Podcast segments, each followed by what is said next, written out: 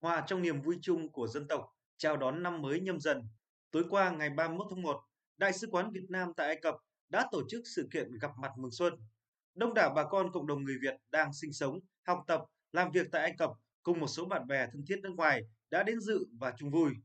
Trong không khí ngày xuân đầm ấm sum họp, Đại sứ Việt Nam Trần Thành Công đã vui mừng chào đón bà con, cộng đồng và các vị khách quý đến dự cuộc gặp mặt vui xuân đón Tết cổ truyền của dân tộc tại Đại sứ quán. Đại sứ đã chia sẻ một số ý nghĩa trong hoạt động tổ chức Tết cộng đồng hàng năm, đặc biệt là giúp kiều bào luôn hướng về quê hương đất nước, đồng thời phát huy tinh thần đùm bọc, san sẻ, giúp đỡ nhau vượt qua khó khăn trong cuộc sống.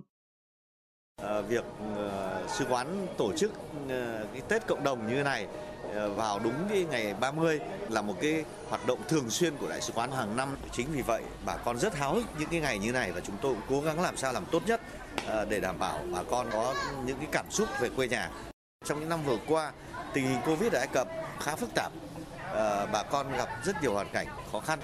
Thì chính vì vậy uh, việc nỗ lực uh, tổ chức những cái sự kiện như này uh, nó có mấy cái mục đích một tức là để bà con luôn luôn hướng về tổ quốc thứ hai an tâm với cái đường lối uh, chỉ đạo của đảng và nhà nước uh, tôi nghĩ những cái cuộc trên này để bà con có những cái cơ hội hàn huyên trò chuyện tìm hiểu thêm về hoàn cảnh đất nước của chúng ta ờ, và luôn luôn có cái hướng về tổ quốc và có những sự chia sẻ với những khó khăn trong nước.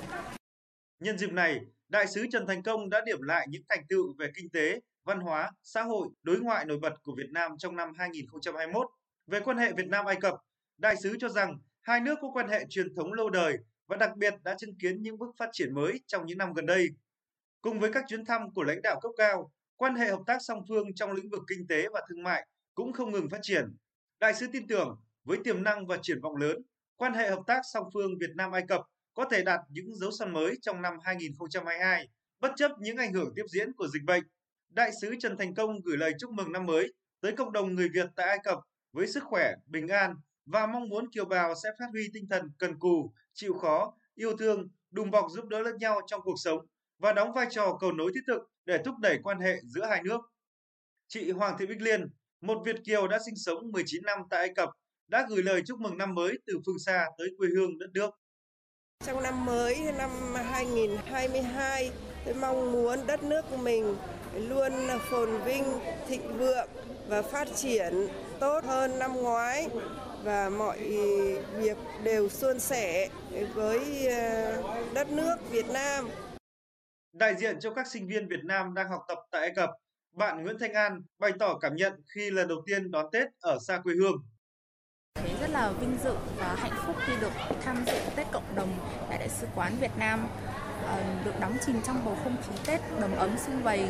làm cho em bớt đi nỗi nhớ nhà. Nhân dịp năm mới thì em cũng kính chúc ờ, bà con Việt Nam đang sinh sống và làm việc tại Ai Cập nhiều sức khỏe, hạnh phúc và gặt hái được nhiều thành công trong cuộc sống.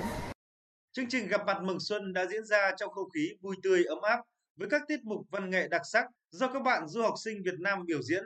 Ngoài ra, bà con cộng đồng người Việt và các đại biểu khách mời đã được thưởng thức các món ăn truyền thống trong ngày Tết cổ truyền của dân tộc. Mọi người cùng chứng kiến thời khắc giao thừa với niềm hân hoan và kỳ vọng vào một mùa xuân mới tươi sáng. Xuân